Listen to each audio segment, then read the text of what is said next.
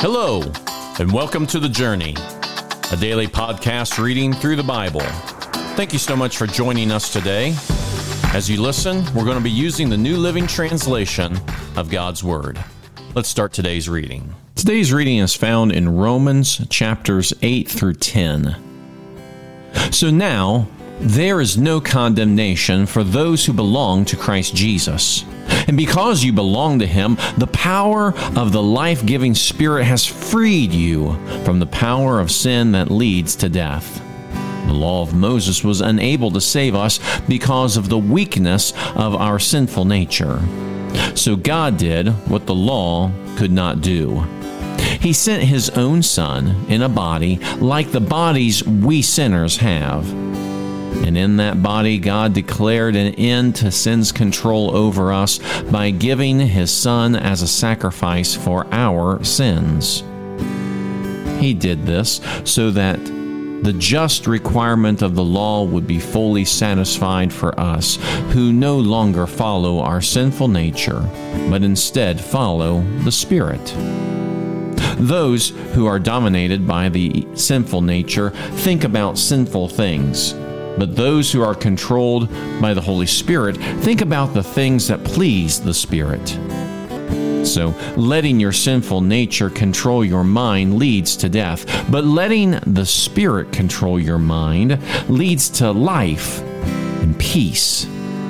For the sinful nature is always hostile to God. It never did obey God's laws, and it never will. That's why those who are still under the control of their sinful nature can never please God. But you are not controlled by your sinful nature.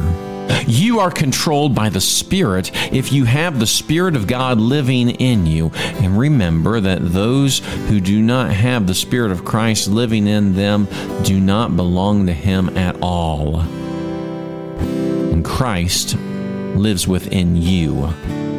So even though your body will die because of sin, the Spirit gives you life because you have been made right with God. The Spirit of God, who raised Jesus from the dead, lives in you.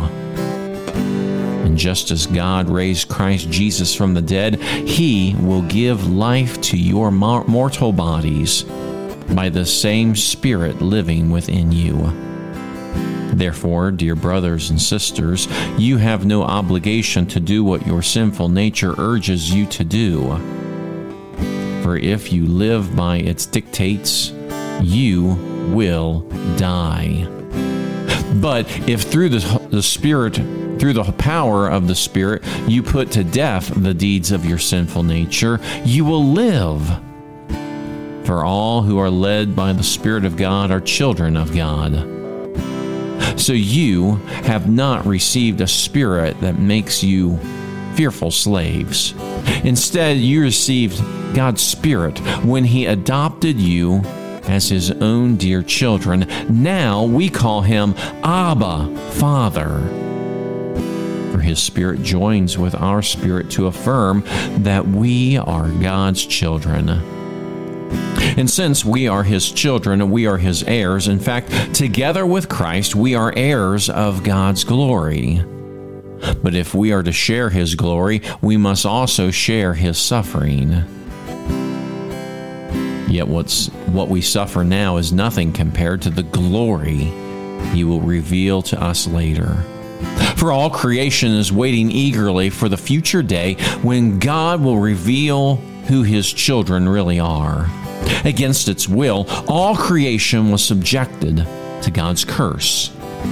But with eager hope, the creation looks forward to the day when it will join God's children in glorious freedom from death and decay. For we know that all creation has been groaning as in the pains of childbirth right up to the present time. And we believers also groan even though we have the Holy Spirit within us as a foretaste of future glory. For we long for our bodies to be released from the sin and suffering. We too wait for the eager hope for the day when God will give us our full rights as His adopted children, including the new bodies He has promised us. We were given this hope when we were saved. If we already have something, we don't need to hope for it. But if we look forward to something we don't yet have, we must wait patiently and confidently. And the Holy Spirit helps us in our weakness. For example, we don't know what God wants us to pray for, but the Holy Spirit prays for us with groanings that cannot be expressed in words. And the Father, who knows all hearts, knows what the Spirit is saying, for the Spirit pleads for us believers in harmony with God's own will. And we will know that God causes everything to work together for the good of those who love God and are called according to His purpose for them. For God knew His people in advance, and He chose them to become like His Son so that his son would be the firstborn among many brothers and sisters. And having chosen them, he called them to come to him. And having called them, he gave them right standing with himself. And having given them right standing, he gave them his glory. What shall we say about such wonderful things as these? If God is for us, who can ever be against us? Since he did not spare even his own son, but gave him up for all of us, won't he also give us everything else? Who dares accuse us when God has chosen for his own? No one, for God himself has given us right standing with himself. Who then will condemn us? No one. For Christ Jesus died for us and was raised to life for us, and he is sitting in the place of honor at God's right hand, pleading with us. Can anything ever separate us from God's love? Does it mean he no longer loves us if we have trouble or calamity or are persecuted or hungry or destitute or in danger, threatened with death? As the scriptures say, for your sake, we are killed every day. We are being slaughtered like sheep. No. Despite all of these things, overwhelming victory is ours through Christ who loved us. And I am convinced that nothing can ever separate us from God's love. Neither death nor life, neither angels or demons, neither our fears for today or our worries about tomorrow, not even the powers of hell can separate us from God's love. No power in the sky above or the earth below, indeed, nothing in all of creation will ever be able to separate us from the love of God that is revealed in Christ Jesus our Lord. With Christ as my witness, I speak with utter truthfulness. My conscience and the Holy Spirit confirm it. My heart is filled with bitter sorrow and unending grief for my people, my Jewish brothers and sisters. I would be willing to be forever cursed, cut off from Christ, if it would save them. They are the people of Israel, chosen to be God's adopted children. God revealed his glory to them. He made covenants with them gave them his law. He gave them the privilege of worshiping Him and receiving His wonderful promises. Abraham, Isaac, and Jacob are their ancestors, and Christ Himself was an Israelite as far as His human nature is concerned. And He is God, the one who rules over everything and is worthy of eternal praise. Amen. Well, then, has God failed to fulfill his promise to Israel? No. For not all who are born into the nation of Israel are true members of God's fam- of God's people. Being descendants of Abraham doesn't make them truly Abraham's children.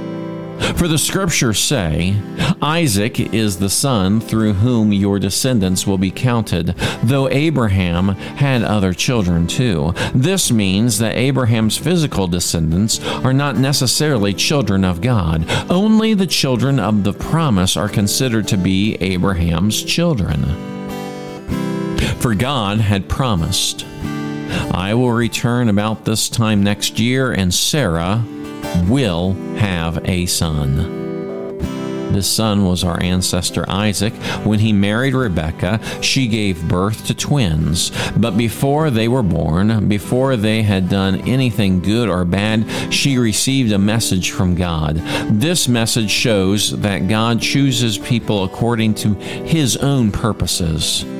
He calls people not but not according to their good or bad works she was told, Your older son will serve your younger son. In the words of the scriptures, I loved J- Jacob, but rejected Esau. Are we saying then that God was unfair? Of course not.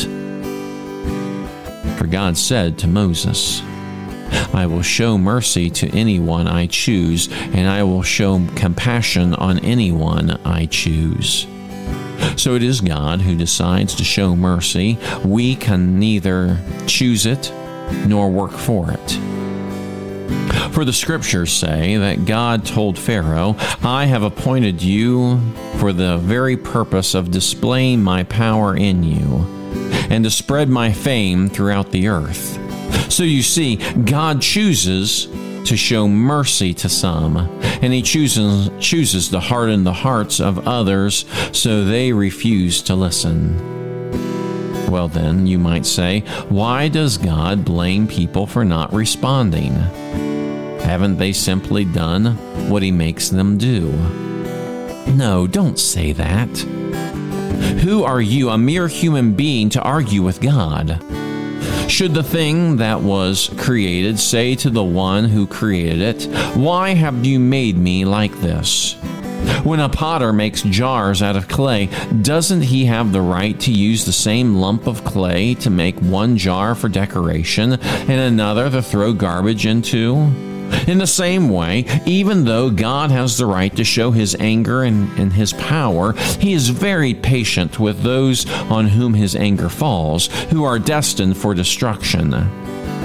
He does this to make the riches of his glory shine even brighter on those to whom he shows mercy, who were prepared in advance for glory we are among those from whom he selected, from both the Jews and from the Gentiles. Concerning the Gentiles, God says in the prophecy of Hosea, Those who were not my people, I will now call my people, and I will love those whom I did not love before. And then at the time where they were told, you are not my people. They there they will be called children of the living God. And concerning Israel, Isaiah the prophet cried out, Though the people of Israel are as numerous as the sand of the seashore, only a remnant will be saved. For the Lord will carry out his sentence upon the earth quickly and with finality. And Isaiah said the same thing in another place If the Lord of heaven's armies had not spared a few of our children, we would have been wiped out like Sodom, destroyed like Gomorrah. What does all this mean?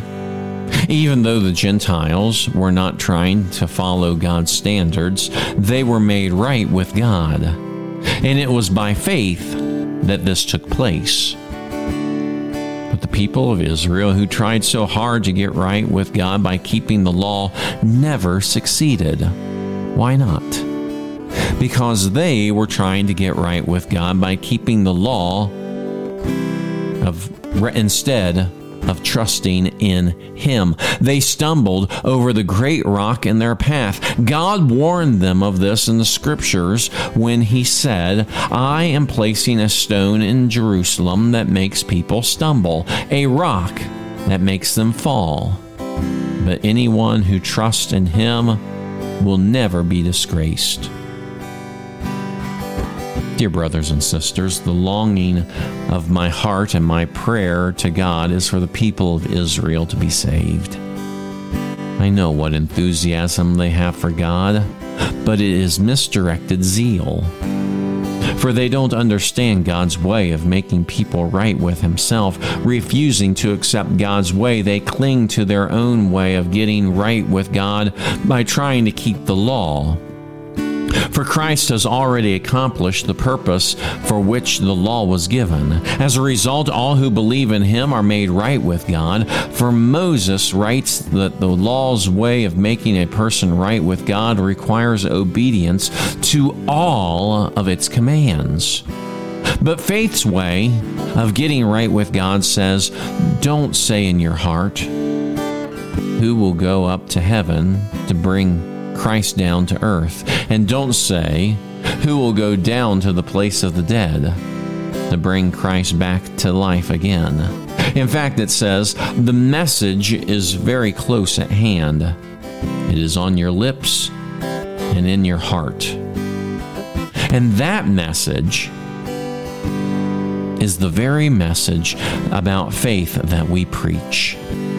If you openly declare that Jesus is Lord and believe in your heart that God raised him from the dead, you will be saved. For it is by believing in your heart that you are made right with God, and by openly declaring your faith that you are saved. As the scriptures tell us, anyone who trusts in him will never be disgraced. Jew and Gentile are in the same are the same in this respect. They have the same Lord, who gives generously to all who call on him. For everyone who calls on the name of the Lord will be saved. But how can they call on him to save them unless they believe in him? And how can they believe in him if they have never heard about him? And how can they hear about him unless someone tells them? And how will anyone go and tell them without being sent? That is why the scriptures say, How beautiful are the feet of the messengers who bring good news. But not everyone welcomes the good news, for Isaiah the prophet said, Lord, who has believed our message? So faith comes from hearing, that is, hearing the good news about Christ. But I ask, have the people of Israel actually heard the message? Yes, they have. The message has gone throughout the earth, and the words to all the world. But I ask, did the people of Israel really understand? Yes, they did. For even in the time of Moses, God said, I will rouse your jealousy through people who are not even a nation. I will provoke your anger through the foolish Gentiles. And later, Isaiah spoke boldly for God, saying, I was found by people who were not looking for me. I showed myself to those who were not asking for me. But regarding Israel, God said, all day long I opened my arms to them, but they were disobedient and rebellious.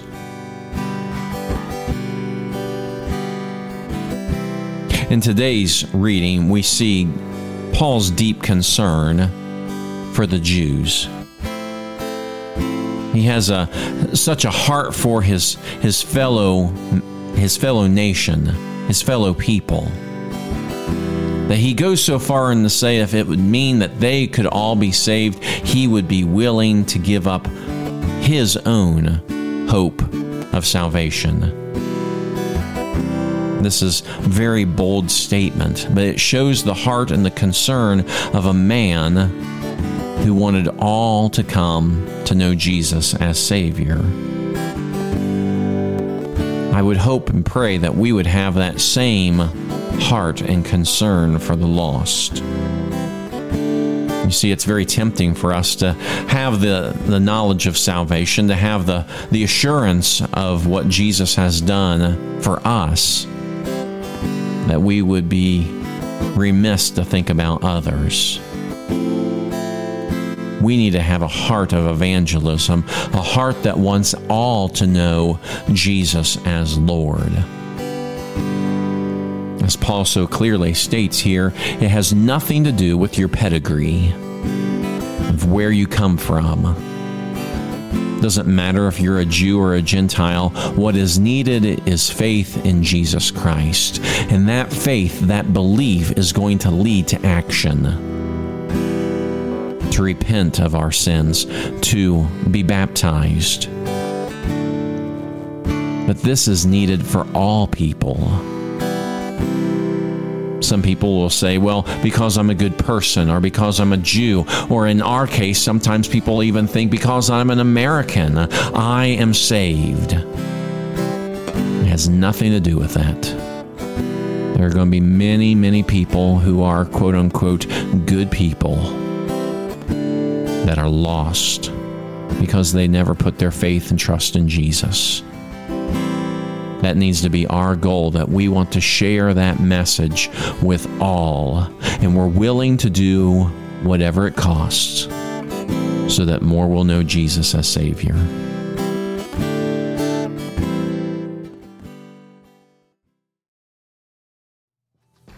Thank you again for joining us for the journey. Please be sure to share this podcast. Today's reading was from the New Living Translation of the Holy Bible and used with permission. Have a blessed day, and we hope that you'll join us again tomorrow.